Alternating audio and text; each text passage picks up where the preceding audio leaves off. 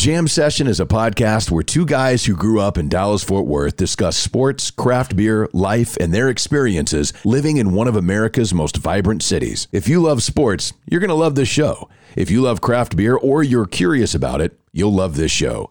Great conversations with good friends is what Jam Session is all about. Welcome. It's nice to have you here. I hope you enjoy it. I think you will. You're listening to the Jam Session Podcast I was told that I could listen to the radio at a reasonable volume. with Cowboys insider What's your name? Jean Jacques Taylor, That's my name. radio personality and craft beer expert Matt McLaren. He's a very strange young man. He's an idiot. Comes from upbringing. And now, the Jam Session Podcast. It is indeed Jam Session. Subscribe, rate, and review. Hang out with us for a while, right here on the Jam Session Podcast. Sponsored as always by Greening Law, a personal injury law firm in Dallas, Texas. Greening Law fights that legal battle so you have time for healing and renewal. But right now, that moment we've all been waiting for has arrived.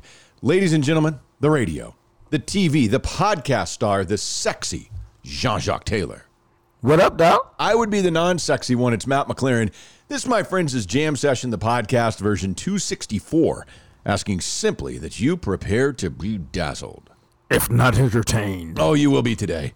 We got some tight end talk. Who doesn't love a little tight end talk?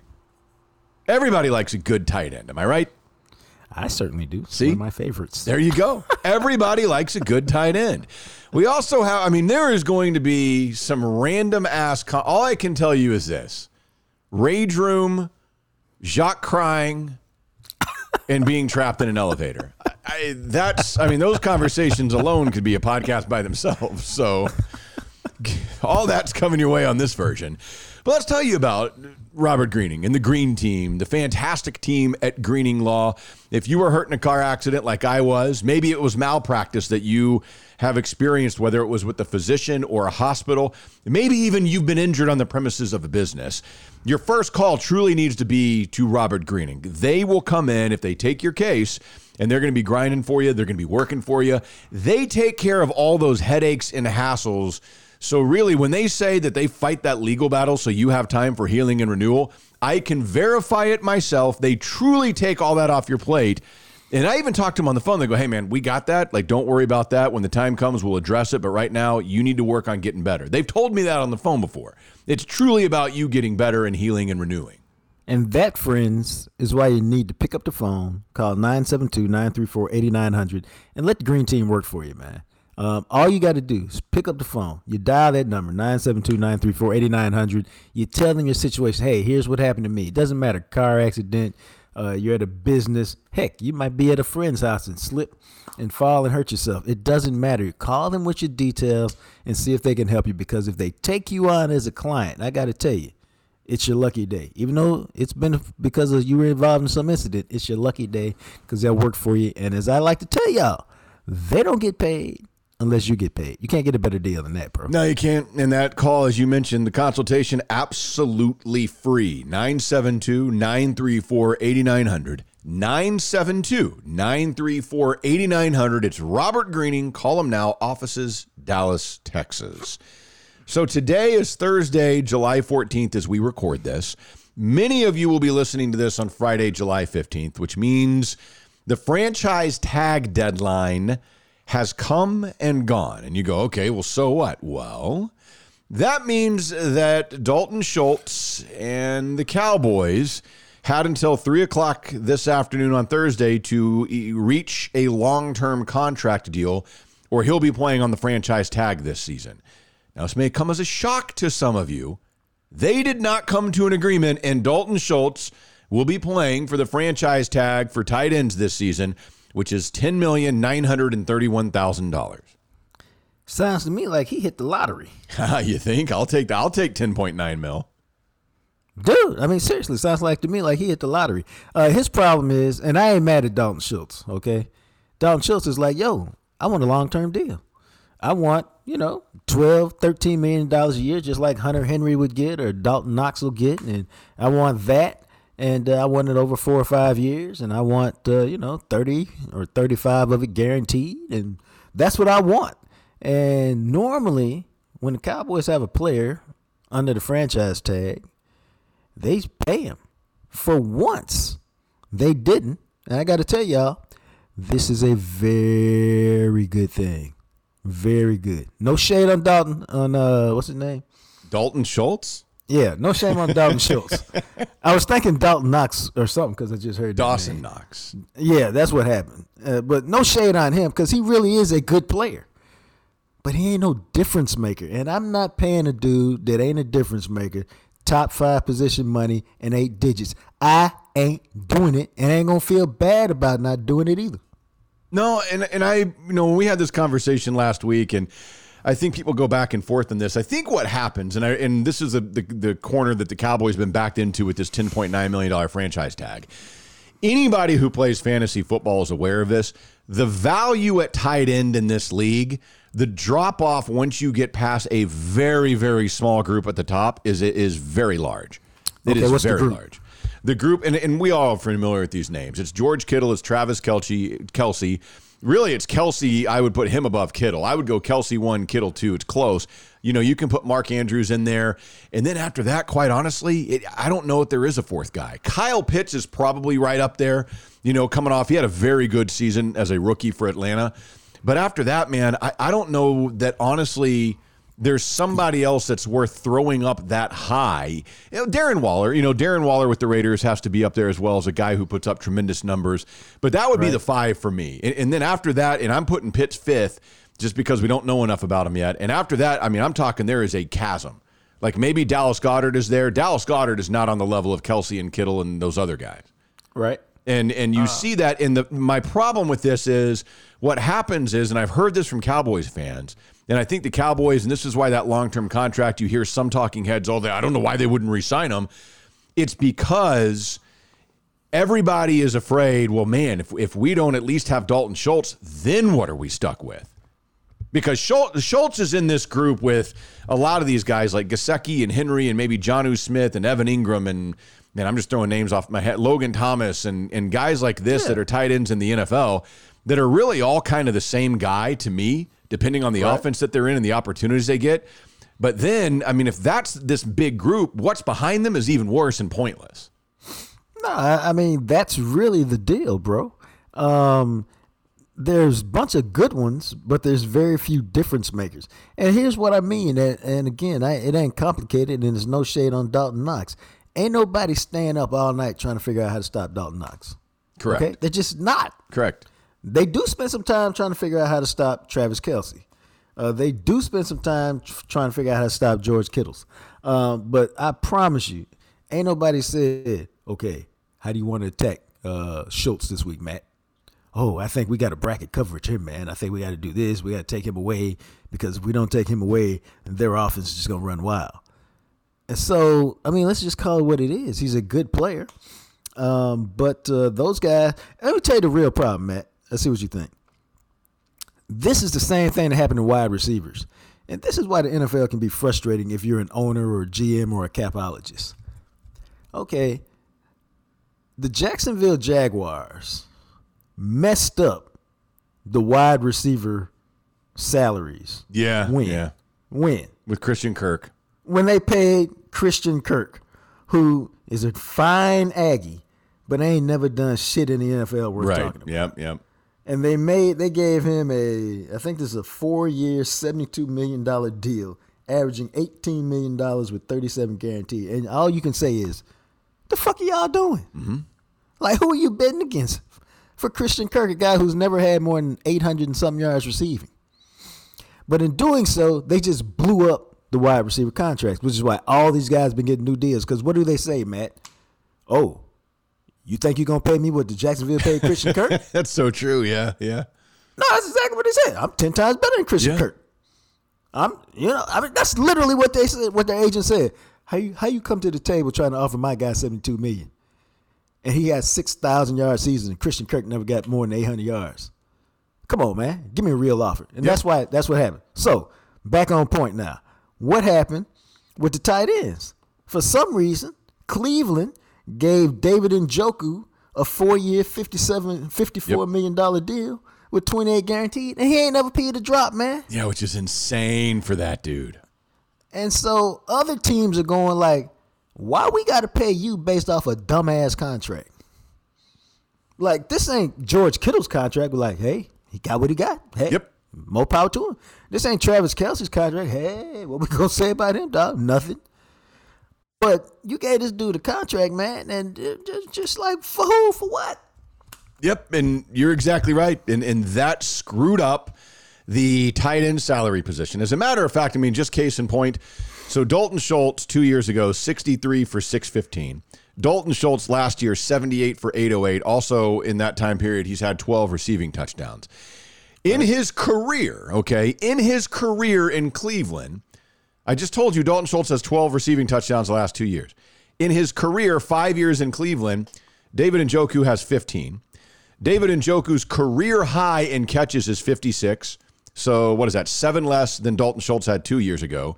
And David Njoku's career high in receiving yardage is 639, which is just what 24 more yards than what Dalton Schultz had two years ago, and way behind what he did last year. So well, the problem is, and, and this isn't Schultz's fault, but the problem for the Cowboys becomes Dalton Schultz looks at it like you're talking about with all these other tight ends and goes, hold up. Uh, all my numbers across the board are better than that dude. He's making 13-6 a year. So I'm I'm starting about 13, 13-6. You're, I'm I'm because I'm I'm at least Njoku. And Right. that's what happens with all of this when you see guys like that.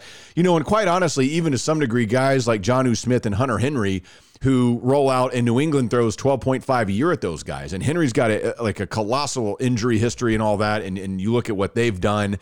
Jonnu Smith, who really had uh, at least one good year that I recall in Tennessee before he became a free agent. But even guys like that, where you look at it, and you sit there and go, if you honestly, like if you go look at David Njoku and you go look at Jonnu Smith and the numbers they've done historically in their careers, neither one of them has had a season nearly as good was as what Dalton Schultz just had. And they're both making 12 5, 13 6 a year. And that's why I said I'm not mad at Dalton Schultz for asking. You know, you can ask for whatever, man. Um, I was in a situation recently that I told Matt about. I'll tell y'all about it at a later date. I've been sworn to secrecy. But I had a contract offer to do some work. And I was like, hey, contract offer is great. I wonder if they'll give me some more if I ask for it. and I'm basing this off the fact that having read books over the years, having talked to people who are far more skilled at this than me, Yeah. I know that 99.9% of the time, the first offer is not the best offer. They built some room in for negotiation, and you should take advantage. You should ask for it. Because if I ask for an extra 10,000, maybe they say get the whole 10, or maybe they say you can only have seven of the mid level exception. Well, guess what it is, Matt? That's seven more than I thought I was going to get. Yeah. Um, so my point is, I ain't mad at Dalton Schultz. Ask for what you want. I want four years. I want Njoku's Njoku's contract Yeah. plus an extra hundred thousand because I'm better than him. Yeah, man. So ask for it. And when they come back and say no, you can't be mad. I mean, you could be disappointed, but you can't be mad. So I filled out the new paperwork. I got it back, and I was like, "Oh, hey," you know what I'm saying? Good for me. Yeah. Uh, Nothing wrong with that. no, but but you know, and they didn't give me everything I asked for, but they met me in the middle. But guess what? In the middle was more than I had gotten, and so I was happy. Uh, like, great, cool, this is fantastic. Um, and so that to me is Dalton Schultz. You can ask for whatever, man, but you know, you're not the guy. No. And so Yeah. um, you just got to take what they give you and play. But and, and check this out, man. This is the last thing, dog. Go ball out, and guess what? If you do that, one, either Dallas will decide like, oh, perhaps we misjudged. Perhaps he is uh, one of those top five tight ends in the National Football League because he just caught and 90 passes for uh, you know a thousand fifty-seven yards and ten touchdowns. So maybe we do need to pay him, or somebody else will pay you. Yeah, it's it's very very true, and and that's the problem is that even Dallas Goedert, who I think is a better tight end than Dalton Schultz, but even Dallas Goedert, you know, you can look at it. He has had a he had a very solid season last year in 2021, but his first three years, you can look at it and you could sit there and say, if you're Dalton Schultz's agent, you go, okay, we've got Njoku, we've got Jonnu Smith, I got Dallas Goedert. I've got a client who has better numbers than two of them, similar numbers to another one of them, and Dallas Goedert's never caught more than five touchdown passes in a season. My client just had eight. You know, you, Right. and, and you can start those negotiations, and those guys are getting paid a minimum of twelve point five a year. So we'll see where it goes from here. But this is an interesting conversation because we've been following along with these ESPN lists. And oddly enough, this Dalton Schultz decision comes on the day that the latest one is the lists and it's tight ends. And again, for those that forgot, it's the 50 league executives, coaches, and scouts and players that have been ranking the top 10 players at all these different positions in the NFL. Well, where does Dalton Schultz rank? And to me, that's exactly where he ranks, which again is not in the top five. The NFL executives in that grouping, they have George Kittle number one and Travis Kelce number two. Fine. I, I, I don't have a problem with that. Personally, I, I think I, I lean Kelce more. Kelce's also like four or five years older. So if you were going to pick one to have, I'd pick Kittle too, because he's still in his 20s. Number three is Darren Waller, who's basically like a wide receiver with the Raiders. I mean, it's insane some of the numbers he'll put up.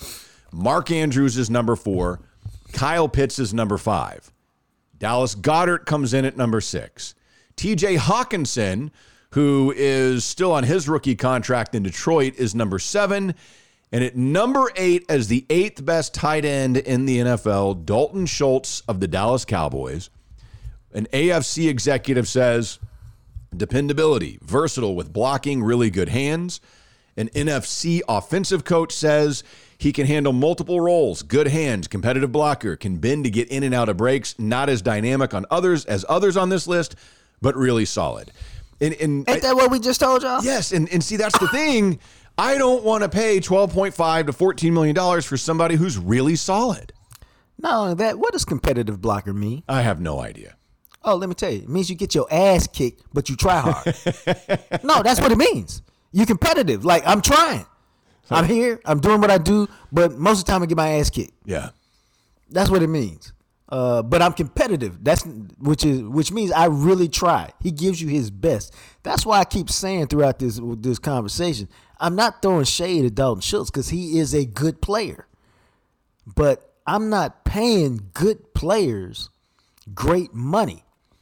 Not only that, dudes who make money, and you don't have to take my word for it, just look it up, okay? I like to tell people that all the time. I speak facts. I speak truth. That's why they call me. That's why I started talking about the red pill. Who gets paid in the National Football League, Matt? That's a rhetorical question. You don't even got to answer. Mm-hmm. I'll answer it for you. Cats on the perimeter. Mm-hmm. Cornerbacks, wide receivers, pass rushers, left tackles. Who don't get paid, Matt? Interior players, guards, safeties, tight ends, running backs. Running backs used to get paid, but the game has changed. They no longer get paid. Uh, middle linebackers don't get paid. Outside linebackers get paid. The closer you are to the perimeter, the sideline, the more money you make. Why? Because people score touchdowns on the perimeter.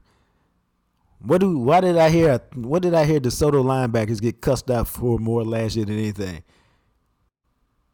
Hold the line, hold the edge, hold the edge. Force them inside, force them inside. Get your ass out of here.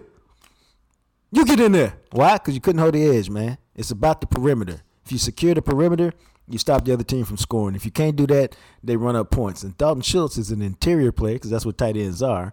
And he's not a dynamic interior player. So he's really good, but he ain't the difference between winning and losing. And that's why the Cowboys made a good decision not to pay him an eight digit salary that sounds like he is one of those guys who's the difference between winning and losing. Yeah, exactly. And and again, he's he's in that group, kind of like what I was throwing out there earlier. Dawson Knox is ranked ninth. Hunter Henry's ranked tenth. Mike Mike Gesicki, it would be technically what's considered eleventh. And and then you go on down like David Njoku, the dude who's gotten the contract that screwed it up for everybody. We haven't said his name yet. You guys realize that?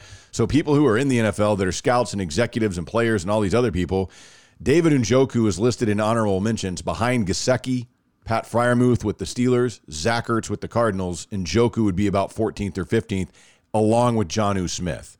So those two guys that got those level of contracts that are screwing it up for the Cowboys and players like Schultz aren't even listed in the top 12 tight ends in the game. But they're being paid They're being paid. David Njoku's fifth highest paid. Jonnu Smith, sixth highest paid tight end in the game. Oddly enough, the 10.9 for Dalton Schultz is eighth best in the NFL in pay. True. Believe it or that. not. I also, you know, it's it's in Dalton Schultz has come a long way. I, I I'll leave it with that because I remember when he was first out there, and I'd get so mad on secret audio of a Cowboys homer, like why are they throwing at Dalton Schultz? Why is he even in the game? At least now I'm not irritated when they put him in the game. They got to Yeah, use nah, him. he- He's become more than what I thought he could be. No, Dalton Schultz. The reason I, I I don't want to throw shade at Dalton Schultz is you can tell he's a hard worker because his game has improved dramatically from you know his rookie year till now, which is why he got franchise tag. And so you know he could come out and have an even better year and be a more dynamic player. And we could be at the end of the year be going like, well, damn, maybe we need to reconsider this because uh, sports is fluid and what's true today might not be true next week, next month, or next year. Uh, but until then, this is the opinion that I have. Yeah, and so from there, I want to get into this list of wide receivers because that came out in one of our off days on the podcast. So we'll we'll bring that up here momentarily. But before we do that, let's tell you about Freeway Tire Shop. JR and his crew, again, I, I- the best spokesperson ever for this is Jacques because you have dealt with his work so many times. He does the best. It's the mechanic you can trust. He's the guy that once you go and once you discover that JR and Freeway Tire Shop exists, you never go anywhere else ever again. And that's because, man, JR and Freeway Tire is a place you can trust. I mean, it's really that simple as that.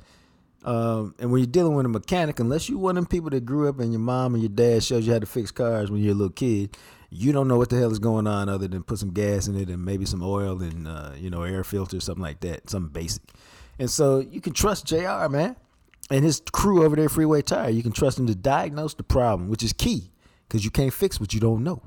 Then you can trust them use quality parts. And my favorite, yeah, it ain't free. Not even for your boy. Trust me, it ain't free. But you don't mind paying a fair price for the work that gets done. You can trust him to charge you a fair price. Then you trust him to stand behind his work, man. Uh, that's not the case at all dealerships. That's not the case at all at all car repair spots. They don't always stand behind their work. JR does. That's why he's my dog. That's why I trust him. And if you're anywhere near DFW, man, you need to go by 35 and Commonwealth. Drop your car off. Tell them Jam Session sent you. Say, hey, JJT told me you just take care of everything. I, I'll call me when you got a quote for me. Easy. God, it's that easy. you can do it, man. It's Freeway Tire Shop. Request a quote, schedule an appointment online, freewaytireshop.com. I got to say, this list of wide receivers was interesting to me. And we were joking about this like a week ago or whatever. Okay, is Amari Cooper going to end up in the top 10? And the Cowboys traded him away from a for a fifth round pick. Well, let's look at this. So, number one, and again, this is according to all the executives and the players and the scouts and all these that they take votes from on this ESPN poll. The number one wide receiver in the NFL. He was also number one last year. And I don't know that anybody would debate this. Maybe a couple of guys behind him have a shot, but Davante Adams. Davante Adams, who is leaving the Packers, and this is where this will get interesting. Now that you don't have Aaron Rodgers throwing you the ball and you have Derek Carr throwing you the ball, are you still going to be the best wide receiver in the NFL? That's a great point. And nobody's going to know the answer of that until it happens. But that's a great point. That's a, certainly a fair question. Uh, but here's the deal, man. I think Derek Carr is a solid, good quarterback, which means Davante Adams should be able to put up his numbers there. And with that being his boy, because I think they were college teammates at Fresno, then um, you know he, he's going to see his fair share of targets. I would think he's going to be just fine, easily. Number two in the NFL is Cooper Kupp. Number three in the NFL, who was a rookie last year, and they already believe he's the third best wide receiver in the NFL, Ja'Marr Chase. That boy was the truth last year, man. You know it sucks. So my fantasy draft coming up that first weekend in August that we're doing in, in Austin, and we have a keeper system that we do. Nick, who won the league again last year, his two keepers this year are Cooper Kupp and Ja'Marr Chase. Oh my! He's already won the league this year. I mean, it's over. Like I, I might actually try and tank to see if I can. I might just go and draft a bunch of lower rated guys and try to get some really good keepers if we move forward because we're about to adjust the keeper system. So I might try Right, to take right. advantage of that because I, he's got such an advantage having those two. And the way it works in our league is that with Kupp and Chase, like normally, say on the open market when we do our auction, each of those guys would go for 55, 60 bucks. Right. Nick gets to keep them combined for like I think it is twenty something dollars. That's the epitome of, uh, or the equivalent of, uh, you know, putting your team together with your with your super stud quarterback on a rookie deal. Right. And, and so uh, you're exactly right because what it allows him to do in the auction is go out and get like the best quarterback, the best running back, and he can bid more than anybody on those guys because he's making up the value on having these two on his roster. Right. Like it's barring injury, I don't know how anybody like he'll win another title this year. I'd be shocked. I'd actually be really surprised if he doesn't win the league this year. Yeah, man, but the game is about injury. It's It. Of injury. That's all we can hope for. You know, unfortunately for his team.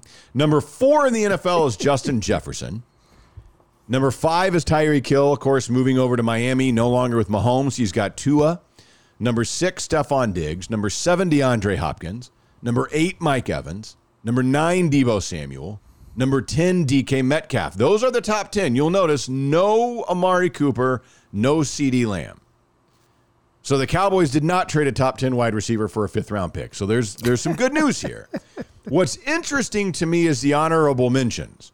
And they do this in order of how many votes these guys got. So you're basically going 11 and onward. So 11 would be Keenan Allen, 12 AJ Brown, who just got traded into the division with the Philadelphia Eagles, right. 13 Terry McLaurin, 14 Chris Godwin, 15 Michael Thomas, who ba- missed almost the entirety of the last two years. All right. But right behind Michael Thomas, and again, 11, 12, 13, 14, Thomas was 15. Not Amari Cooper. CeeDee Lamb of the Dallas Cowboys, they have as the 16th best wide receiver in the NFL. I'm not. Uh, I mean, I, I can't really. I'm not going to sit there and say, "Oh, well, no, he should be this. He should be moved ahead of this guy." He'll get a chance to prove all of that uh, this season. Yeah, he up. will. As an AFC scout says about CeeDee Lamb, he's so talented that the game comes very easily for him. He'll be going through the motions, then all of a sudden he's breaking off two guys for a touchdown. So, okay, you have that. And I will say this let's see. So 17, 18, 19, 20, 21, 22. They had 22 receivers that received votes to be in this list. Amari Cooper did not get a single vote. Well, now. So I thought that was kind of interesting that his Amari Cooper's name does not appear on this list at all. So maybe the Cowboys are not as crazy as we think. I'm kidding, they were. I would always keep Amari Cooper. Thank you. I was going to say, you know, again, we go back to the example I used. Okay, it's a used car that you're trading in, but you only want to give me fifteen hundred for it. You know what, Doc? I'm gonna keep my used car because it's got more value to me than fifteen hundred that you're trying to give me. And to me, that was Amari Cooper. A fifth round draft pick ain't gonna help you at all this year. nope, not at all. Amari Cooper could have helped you far more than a fifth round draft pick. And you could have made his money work for one more year. And guess what, Doc? You still could have taken Jalen Tolbert in the third round. And then that would have given you a year to get him groomed so that you could you could get rid of Amari with a better package in place. But uh, you know, they did what they did and we'll see over the course of the next year. Was a good move, or bad move. In Cleveland, they're talking about, oh, Amari Cooper. We thought he was a top 10, top 12 receiver. They don't even have him listed.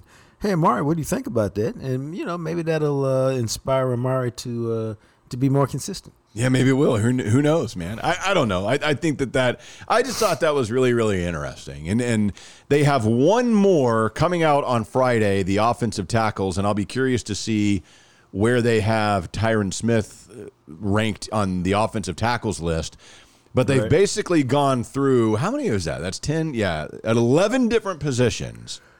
And we kind of see, and this is why Jacques and I have been kind of hesitant on the team this year either they don't have anybody in the top 10 or outside of Zach Martin and Micah Parsons, they don't have anybody in the top, what, seven of their positions? Yeah, bro. That doesn't bode well. It doesn't bode well, man. You got the 16th best wide receiver. You've got like the, the 12th best running back, the 8th best tight end, the 10th best quarterback, the 10th best cornerback.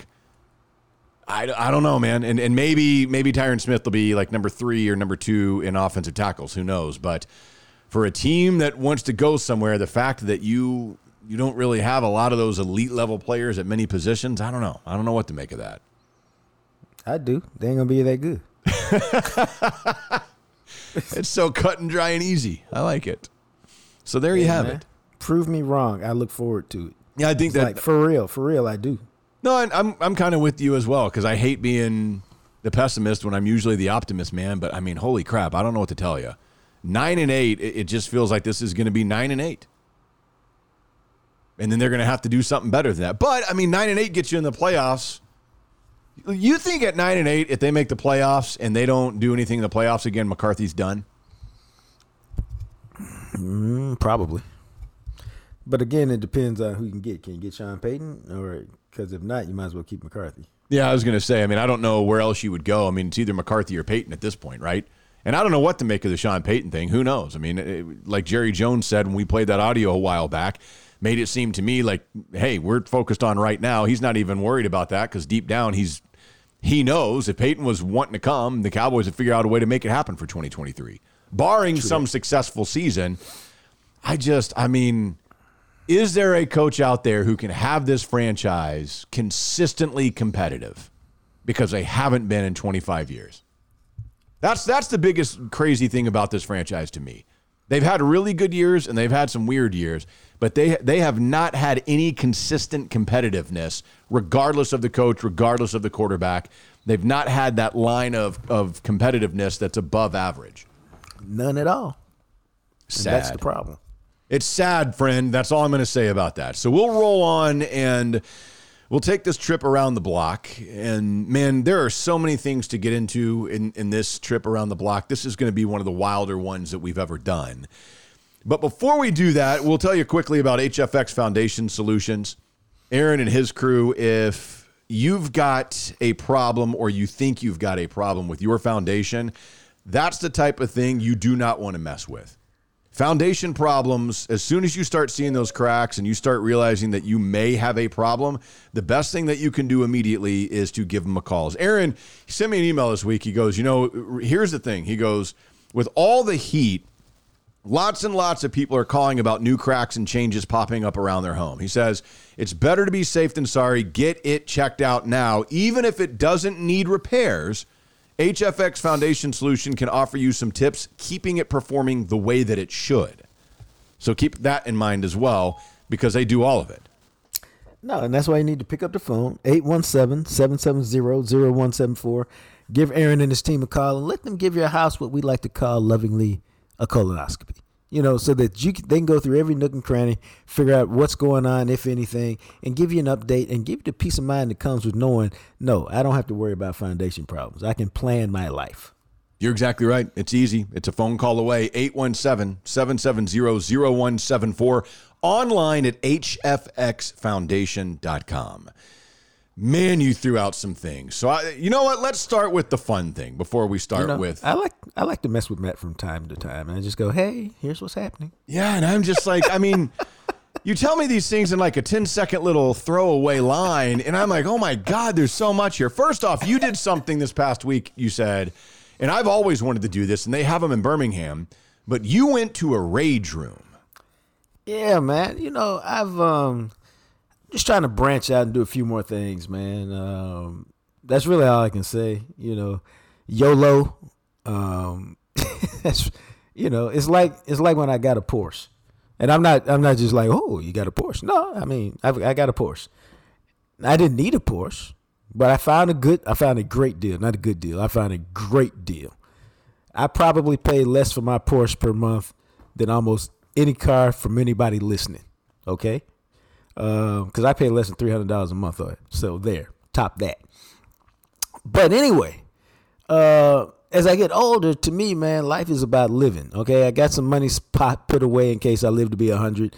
I don't have to be, uh, you know, I don't have to be out there trying to get a job at ninety six. Yeah. So I got some money put away.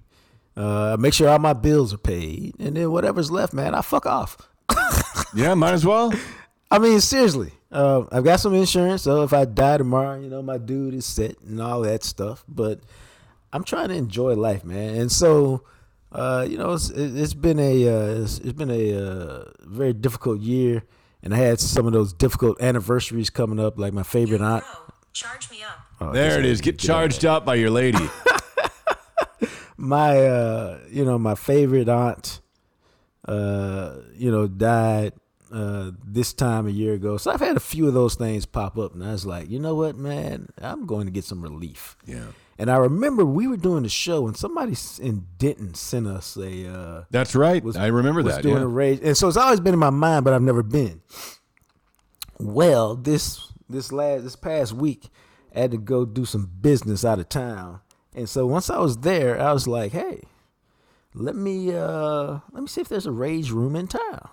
There was, and so I went, and I got to tell you, man. First off, it was out in the middle of nowhere. I was it was it was the kind of place where Dexter would would would take somebody so that he could cut him up before he took him to the to the uh to the water and threw him over the boat. Um, so it's a like a warehouse district out in the middle of nowhere, Interesting. and you sign a waiver. Obviously, it says Yeah. you won't blame them if you get hurt for anything. And then you can pay. They got your standard time, and you can pay for more time, or if you want bigger stuff or whatever, or you can bring stuff if you want to. You know, like you got a computer monitor that doesn't work anymore, and you're mad at it, uh, or maybe it's your ex's. you bring it, you bash it up. So anyway, I signed up, I paid for it, and they led me up two flights of stairs to this room. And they give you the rules, and they say, "Here in the corner, your tools of destruction." Now, what do you think they had over there, Matt? Let me see. There were uh, there were six tools of destruction. Wow, six? Because a baseball bat for sure. Definitely a baseball bat. Maybe a sledgehammer. Two of those. Two of those sledgehammers. Okay, a shovel. No, but that's a quality guess. You got you got two more strikes. That's one strike. Man, okay, because uh, yeah, I don't like. I want to say like an axe, but I don't know why the hell they'd let you have an axe. No, no axe. Yeah, I was gonna say that seems like So- it might be a little much. So you got one strike left.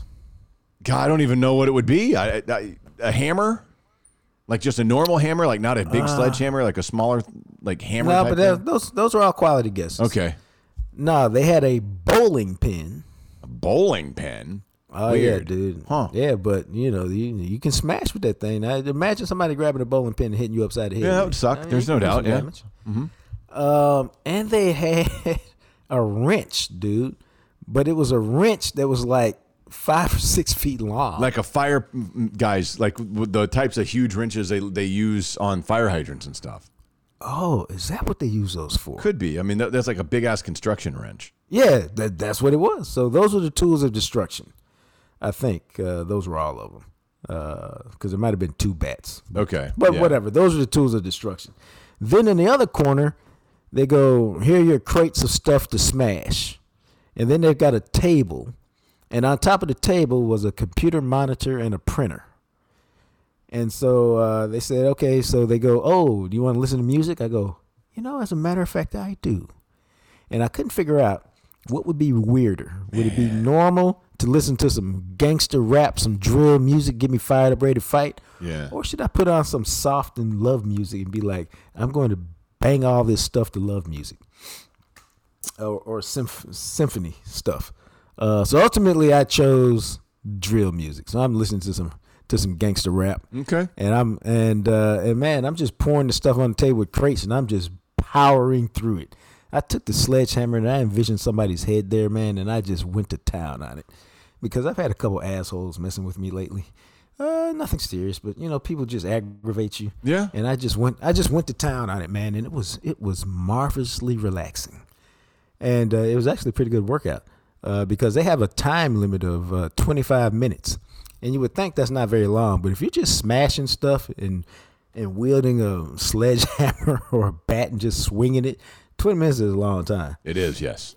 And so, uh, no, man, so it was a good time. They, matter of fact, they said it, it had been so popular that they had kind of run out of small items like printers and all that kind of stuff. So they had a bunch of glass. But you know, when you're smashing this stuff, man, it's it's going where? It's all over the floor, and you know you got to wear tennis shoes because you're stepping on glass and stuff. And if you don't have on good shoes, it can cut through, cut your foot because it goes right through your, you know, if you had on some Crocs or something like that. But uh, it was a good time, man and I enjoyed myself, and I wouldn't be surprised if uh, I made my way to some rage room in Dallas. Yeah, it's really interesting. I mean, so the, like, what do they put? Do they put you like in a protective suit, or I mean, you got Oh, my bad, my bad, my bad. So when they took you upstairs, first thing they do is they walk you to a room and they go safety goggles. Uh, you have to put them on. You can't take them off. They give you like a construction helmet with a visor on it. You can't take that off. They give you gloves, and you can't take those off. And then they tell you it's your choice whether you want to put on like a like if somebody's painting your car like a jumpsuit kind of thing. Yeah. some whatever overalls. They're not overalls, but something. I get like what you mean. Yeah, yeah. Um, I hadn't, you know, neglected to do that. Let me tell y'all, get that thing and put it on. Because you're smashing so much stuff that you're getting glass and all that stuff. Like the front of my shirt was covered with shards of glass. That's crazy. it was probably like the size of a quarter, maybe a 50 cent piece, but it was right there in the middle, like a center mass. And it was just there, bro. And I was like, and I'm, I'm not even gonna lie, man. I got cut a couple times, very small cut on uh, on my arms from just shards of glass breaking as I was, you know, destroying that thing. Yeah, I wondered about that because it's like, man, even with cover, uh, you know, unless you cover your whole face up and everything, it seems like at some point something could fly up and cut you. Yeah. So no, all that glass meant, especially it was on my arms. Yeah. because you know you're bringing that that instrument down with such force that it's like blood splatter when you sh- when you break those bottles and stuff. The glass just splatters everywhere, and if your arm is nearby at impact, which it will be on impact, then you might get a, a little bit. And so I got a little bit. I mean, it was you know it's not like it hurt. It stung a little bit when I got in the shower. I was like, oh, I guess I did get stu cut right there. That's weird. But uh, outside of that, man, it's a good time. Yeah, it sounds like I've always thought that'd be fun to do. Like, I mean, do you just walk out of there and your shoes are just covered in broken bits of glass and all kinds of crap? Um, the soles, yeah, just a little bit. It's more like that fine dust glass. Uh, but uh, you know, outside of um, like I said, literally outside of that little patch in the middle of my shirt, there was nothing else. Yeah, that's true. I mean, that, that's huh, interesting. I, I, I those like you said, like the, or they told you, I guess, that it's gotten a lot more popular. I know that there's one for sure in Birmingham, a rage room where you could do stuff like that. And I've always just thought, man, that seems like it would be pretty badass to just walk into some place where you can just break shit. Yeah, yeah, yeah, yeah. No, it was a good time, man. I, I highly recommend it. So the other thing that you threw out, and this is something that I don't know how I would respond to this. I feel like I'd be freaked out beyond reality. Bro. You got trapped in an elevator. All right, so check this out. I've been trapped in an elevator before. it's a funny story. It was it, it- it's funny because it happened I was a uh, I think I was a senior in high school. And it was the busiest I was working at the uh, what was then Loews Anatole as a bellman. Uh, Mary Kay has a convention in Dallas every summer. This was one of the convention summers, so the hotel was packed. And when the Mary Kay women leave, you know, a lot of them back then, so you got to think this was the 80s. Even then, a lot of them, it was their second job or they were housewives and it was their primary job, but they weren't really experienced at tipping. So they didn't tip very well. But you laid a you wait, you made a lot of money because even though they didn't tip well, there might be four or five or six women to a room and they would each give you two dollars. So it's not like they gave you five or six or seven, but if you got four times two or five times two or six times two, you're still smiling because at the end of the day, I got this twelve dollars. Yeah. I got stuck in the elevator that morning for like 30 or 40 minutes right when they were checking out and I missed all the money, man. I've never been so mad in my life. Uh, so, anyway, but that was just me like I pressed the button, the doors wouldn't open, so I'm stuck. Yeah. This was a lot more different. So, like I said, I had to go out of town work on a project that I'll tell you guys about later. I've already told Matt about it. But um, so I'm out of town and I'm checking in. And this is one of those hotels where you walk in on the first floor, check in is on the second floor. And so I go to check in. There's three people on the elevator. I push the button uh, to go to my floor, which is two. Now, mind you, we're going up, right? Yeah. So the elevator moves up, and then there's a very violent lurch, and it drops. And I'm like, shit, what is this? And then it just stops. And I'm like, in my head, I'm like, do not tell me we're between floors. Oh my God.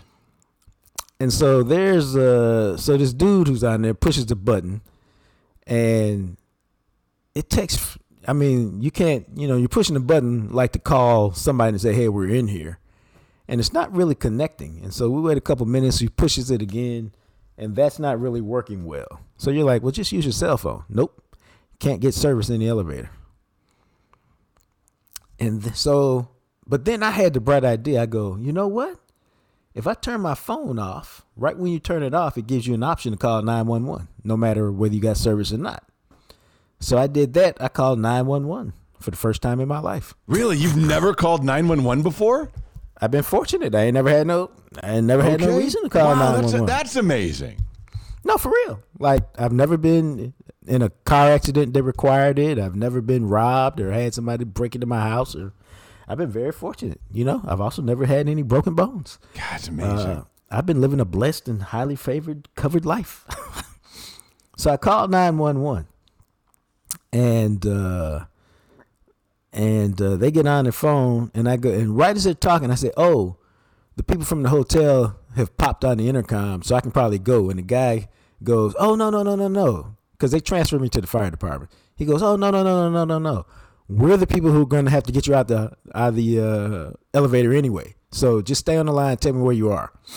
So I tell him where where I am and I go um oh, which he goes, which elevator? And I didn't know. I just looked up and they had it written on the door which elevator was. I said, oh, it's H4. He goes, okay.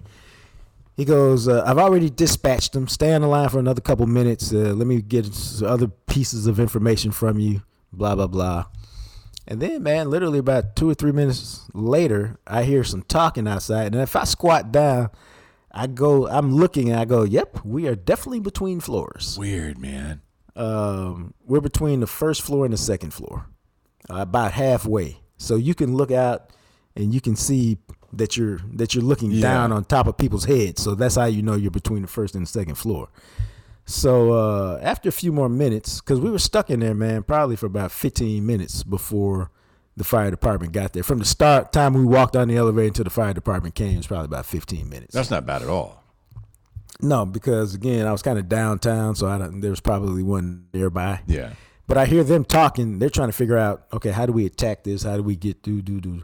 And so finally, after about another 10 minutes of hearing them out there, so now we're at about 25, 30 minutes, um, they open up the door and I go, hey, everybody, everybody, is everybody cool?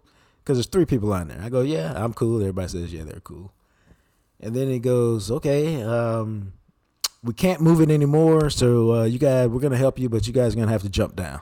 Oh my God. Well, see, we're talking like literally five or six feet. It's not very far. But the fact that you're on an elevator and it's lurched and it's dropped, you know, could have some people like this one guy. He was like, I mean, he was clearly distressed because he started talking fast and all this other stuff. And this woman, she was there, but she was just really quiet, which to me, I took that as okay, she's scared. Yeah, probably so. And so I was trying to take charge, uh, you know, just, just so, um, you know, to provide a calm presence because I, for whatever reason, I wasn't really nervous. uh, so I told her, hey, why don't you get out first? And the other guy, again, he's nervous and he's like, I have PTSD. I said to myself, okay, self, while he's trying to work his way through this shit, let me, uh, let me hop out right now before this thing drops again. Um, so I hopped out. Now, I literally jumped down. That's why I said it was five or six feet, but it wasn't to me a big deal. Um, you know, so then it's about well, where you know, it's like I don't know if I want to stay here with the elevators all jacked up. This could be an omen that I need to leave. yeah, no doubt, man. Uh, but there was some event going on downtown, so all the rest of the hotels were sold out just about. But I told the manager, I was like, "Hey, dude, um, y'all gonna have to fix this. You're gonna have to find me a spot." Um, and so ultimately, he found me a spot, and everything turned out good. But yeah, bro, that's the first time I've been trapped in an elevator that dropped, and I was very thankful. I was uh, on the first floor going to the second, and not on like the twenty first floor or some Yeah, some foolishness like that. Where you just poop in your pants and you're like, well, so much for this. Yeah, let me take a selfie right quick and leave somebody with leave somebody something when they find me. Yeah, because I mean, man, like, and my fear would be when you're stuck between floors, like, come on and jump down. I'm like, okay, I'm the guy who's gonna like jump out and it's gonna drop and it's gonna slice me in half. Well, I tried not to have those negative thoughts. No, but I'm just uh, like I'd be like I don't know, man. I think I'm just gonna stay in here. Are we good? Like, how do I get out of here? That's how this other guy was acting, and that's why I was like, you know what, dog? I'm not gonna sit here while they talk you down. I'm just gonna bounce. I mean, like how And big? whatever- How how big was the gap between like when they opened the doors and you had to jump out? Like, was it like were you down like crawling and you had to jump out?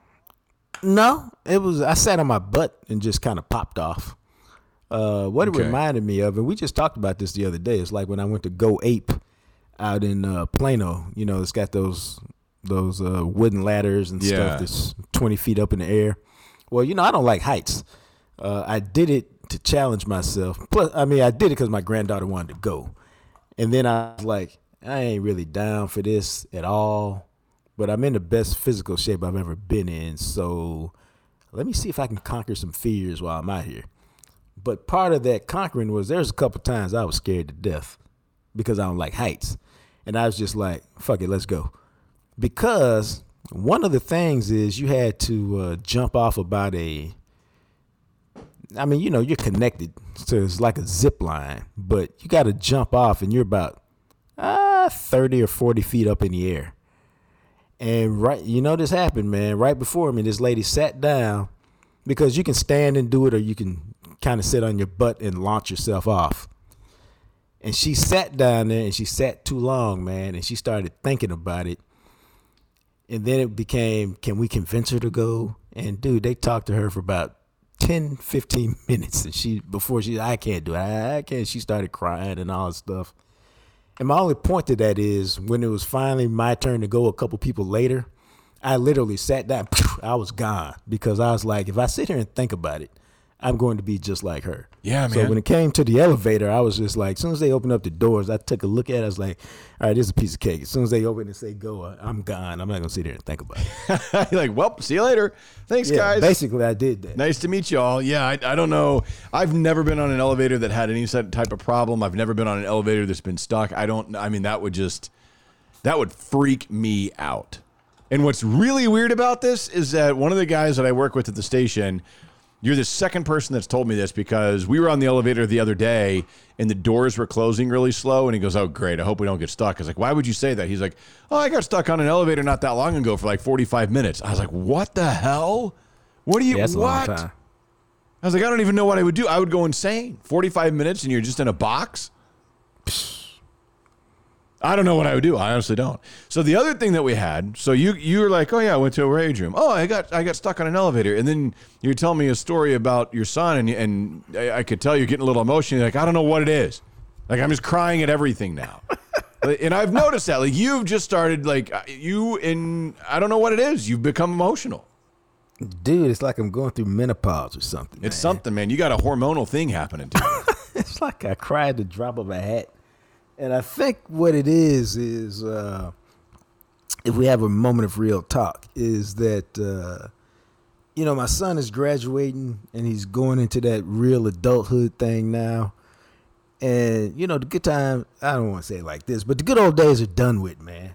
You know, like like he's got his own life. He's out here trying to lead and do this stuff. And you know, he been my boy.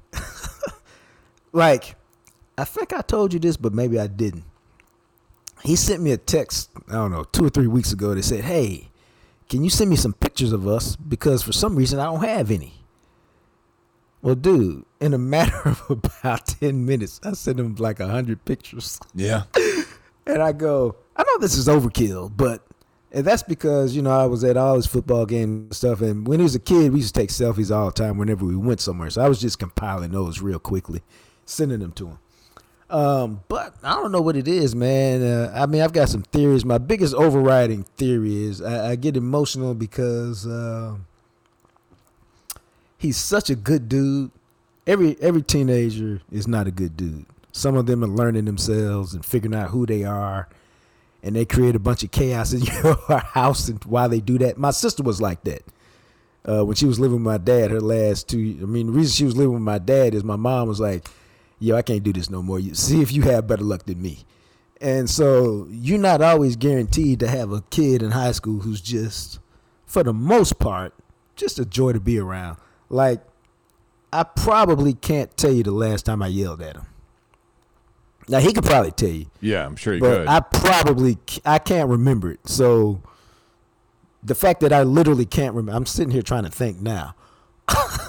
you know, it's probably been a couple years, um, which for a teenage dude, that's I mean that's that's rare. But also because my mother died so young. I mean, she was 52. I was 30, so she never got to meet him yeah. or any of my grandkids. And so I have a lot of emotions about, uh, you know, I wish my mother had met him, you know, that kind of thing. And that's probably where it all stems from.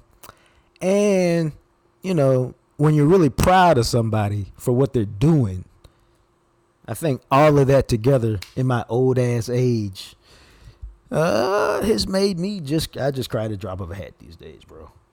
But I don't think about it. You know, it comes, it goes, and, and I'm I'm over and done with it. I mean, is it just with him, or is it one of those things where this is happening, like for a variety of different things, other than stuff with him? You know what? I think it's just. Uh, I think most of it's centered around him. Uh, you know, because he's been such a big part of my life. Uh, and while I've got, I don't believe in stepkids and stuff, but I've got a daughter who's my stepdaughter. But Yeah. I'd never refer to. I would never refer to her as that.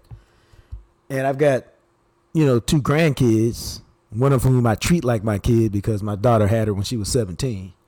Um, but and so maybe when she's graduating in two years, it'll be another wave of the same type of thing. Yeah. But I doubt it because, Yeah. and that's because even though we cool, we have a different kind of relationship, and she's a much different person. She's much more of a loner. Uh, like she might be in a room in a house, and you might not see her for a couple days. You know what I mean? Yeah, Because she ain't coming out. She's just in her room, and if you don't ask for her, you will not see her. Uh, stuff like that. So you know, it's probably won't have the same types of emotions. But uh, he's been doing a lot, you know, with college stuff, getting enrolled and getting housing, and I've been letting him do it all by himself. And so I was telling Matt this earlier. I said, so I sent him a long text today. I, I don't know, something just made me do it. I was like, hey, you know, I'm having you do this by yourself. I could do it for you, but you learn so much more when you learn how to deal with bureaucracy and make follow up calls. You just learn more when you do it yourself. And so, you know, I didn't I didn't want him to think I was just like, oh, okay, you're out the house now, go figure this shit out by yourself. Yeah. That makes sense. And then it, and then as I'm writing this letter, I'm like, you know, I'm really proud of you, blah blah blah. Then I had to send him a picture of me saying, "Here, Dad is tearing up again." it's with been half like a nonstop. mustache. I know, man. Wow. Yeah. So he sent me back a bunch of laughing emojis. Uh, you know, and that's what it is. And uh, yes, I do have half a mustache. I think I told you this, man. You know, I got like alopecia or something. Yeah, yeah. You sent me that picture. Yeah. Yeah, so it's still half, dude. And I- and I went to the doctor and they did some autoimmune stuff and they go, no, all your markers are good and everything's good. So, you know, if you want, if it's really bothering you, you can, we'll send you to a dermatologist or whatever. And I was like, ah, if you got time, do it. If not, it's not a big deal. I mean, it's a trip, man. It definitely is noticeable. But like you say, it's not a big deal. It's just one of those things that it is, pretty much. Here, I'll send you the picture I sent him. You just tearing up. Menopausal Jacques, apparently. Do you like go to the freezer in the middle of the night and put your head in the freezer? Dude, sometimes I feel like. You're like, oh, it's gotten hot. it's the wildest thing. I told my dude the other day, man, we were talking. there he is, no uh. shirt on. I got a topless, a topless pic of Jacques. I'm not showing any nipple though, so it's a so I know it's, too bad because I could sell it if you were. Uh, I told you to look at the mustache and the teary eyes. I did. I did look at it. Oh, that's awesome.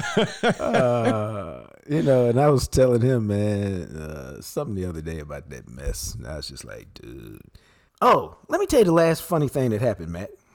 So, I was I was at the I was hanging out with a friend of mine. We were at the grocery store, and she had never been to um, HEB, and so I was like, "Yo, I'm gonna take you to HEB just to walk around because it's a wild grocery store."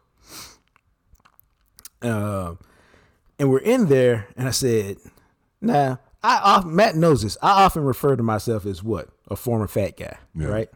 I do it all the time. I go, I'm looking for the aisle that fat that fat guys love. And to me, it's that aisle where you can uh, you get your own bag and you can fill it up with chocolate covered almonds or as many as you want, all that stuff. You know which aisle I'm talking about? Yes. Okay, see. So we're on this aisle, and I'm go, yeah, this is a fat guy aisle.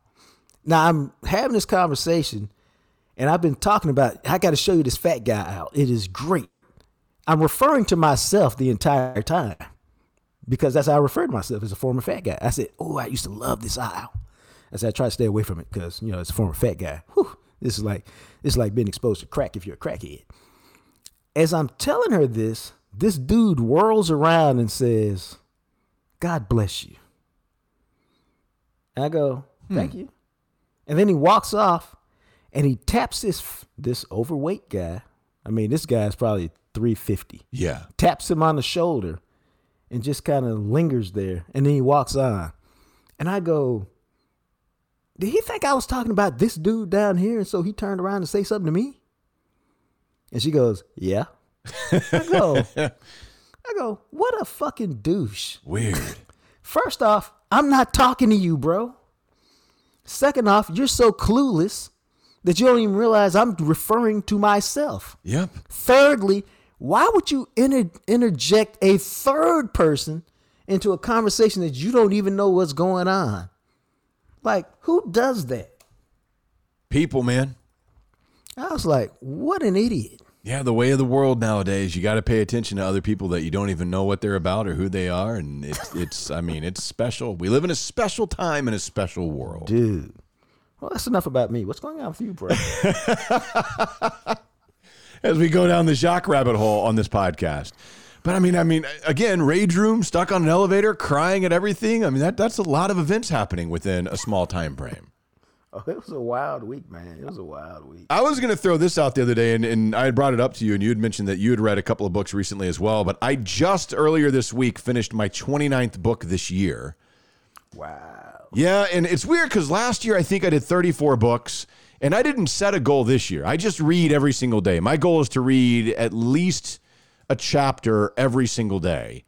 And I think I've read for like 308 consecutive days now. So I've almost approached my goal of hitting a year straight. September 11th, it'll be a year straight, oddly enough. But it's interesting because I've read, I'm, I'm on my 30th book right now. I read, uh, God, how many of it? So eight of them were the Dexter books. 11 of them were the Gray Man books. So that's 19. Five of them were the Terminal List books, which gets me to 24. And then the other ones, so that's a lot of, of fiction. The other ones that I read just this year, I'm trying to think what they were. One was called, oh, the Tiger and Phil book. I read that, which was interesting. The Bob Odenkirk, like, memoir autobiography that he wrote. The Great Nowitzki, which was by Tomek Pletzinger, who is a for, another German who came over here and followed Dirk around like basically his whole career. It's called The Great Nowitzki: Basketball and the Meaning of Life, and that was a really interesting read. What was interesting about it?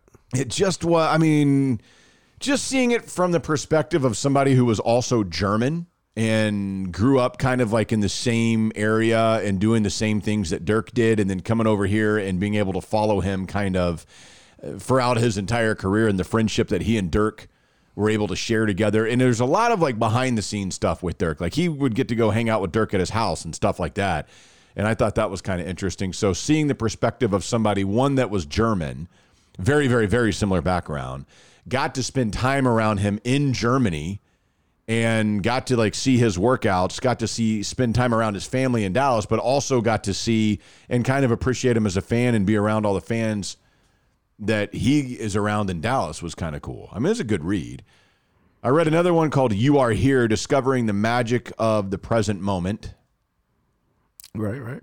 And that was in that was all right. And then the one I'm on now is I don't know why I thought this was interesting, but Marcus Aurelius, the former Roman Empire from like right after the turn of the millennium or two millenniums ago, right? Like Gladiator. yeah, yeah, exactly. It is that guy. And it's he was the emperor of Rome back like I like 100 AD, like right, around the time after Christ essentially. Well, he wrote what we have translated into what is modernly known as the Meditations. And it's basically like just all his thoughts as he got older in life on life and all these different things.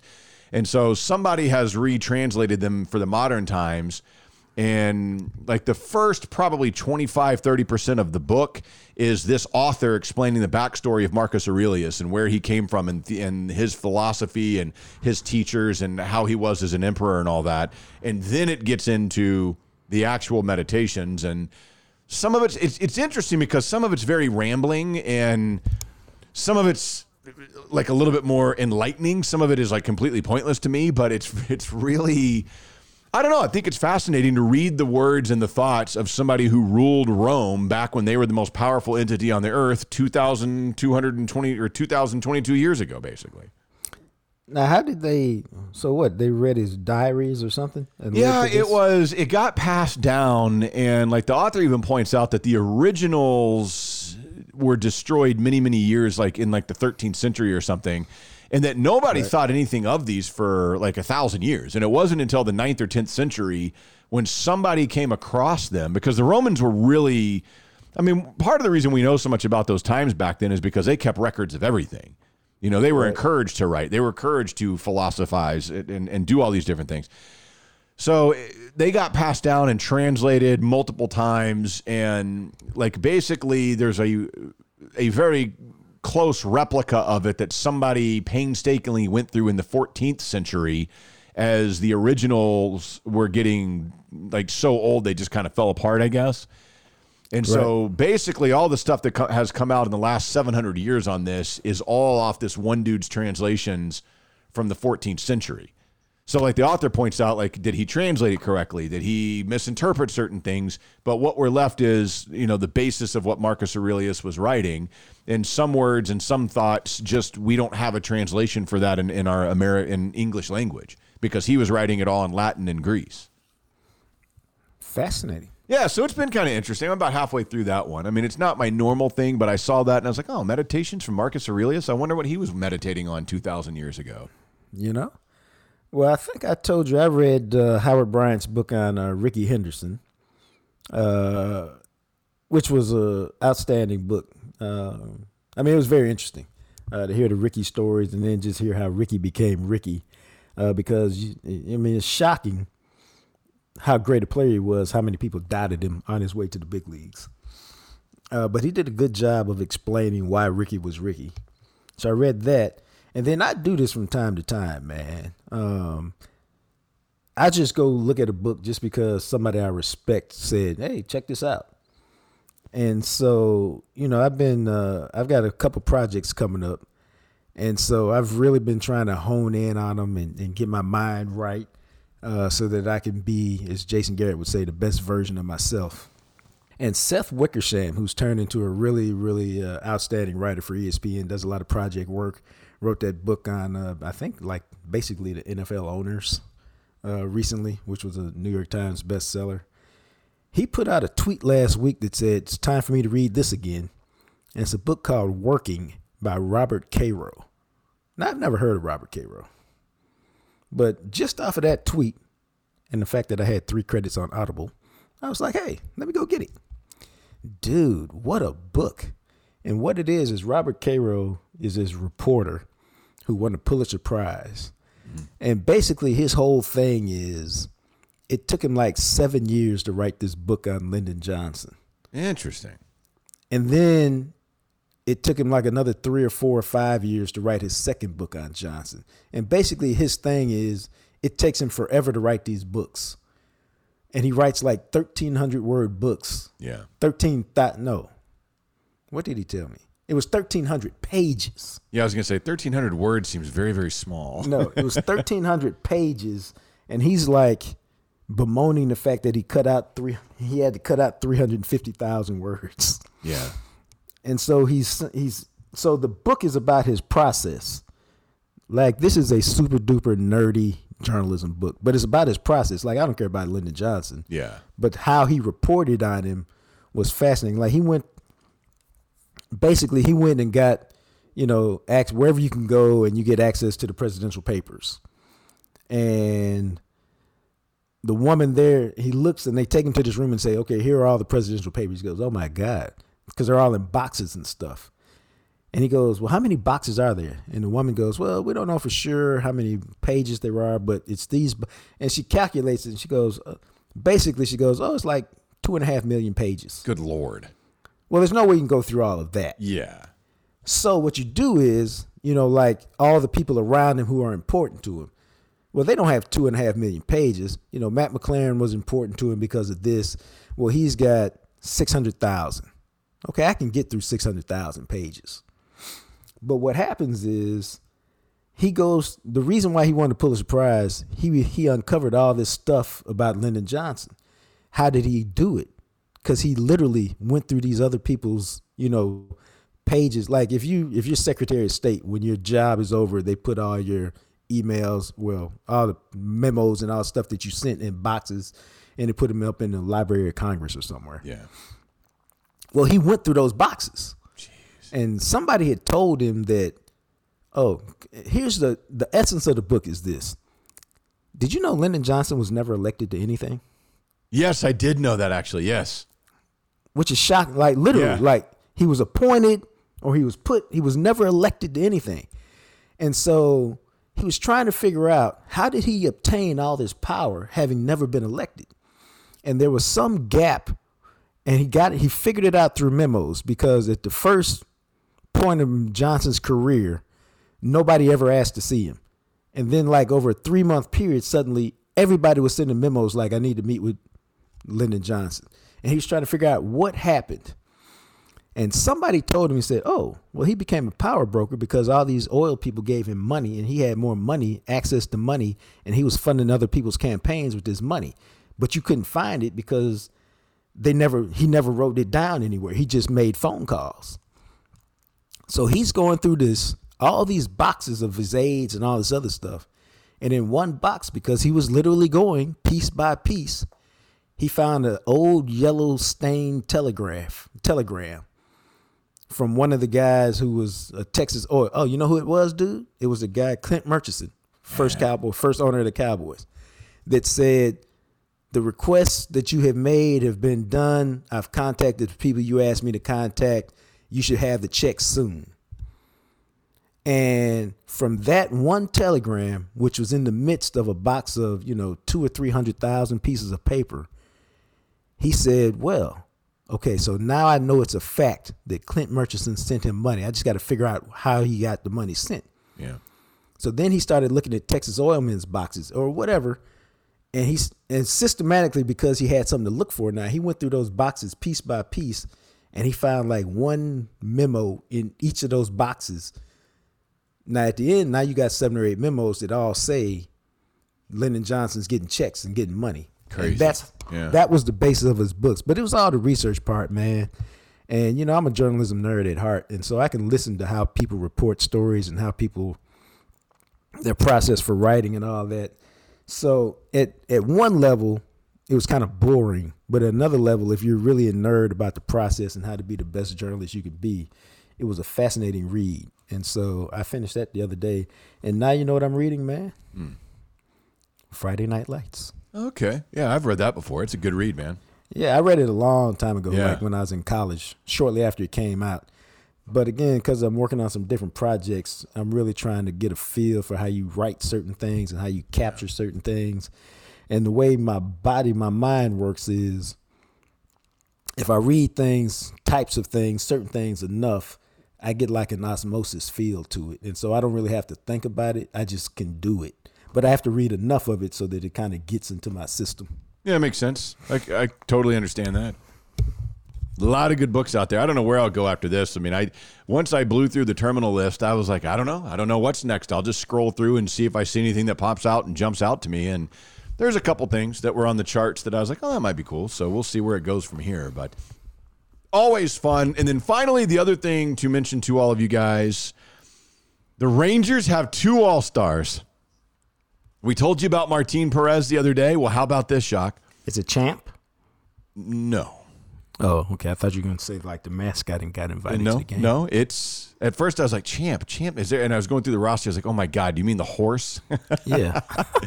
No, the Rangers, because George Springer decided not to play in the All Star game. So he's an outfielder with Toronto now. So he left an opening spot on the team, and Corey Seager has been selected by Major League Baseball to join the All Star team. He will be the Rangers' second All Star.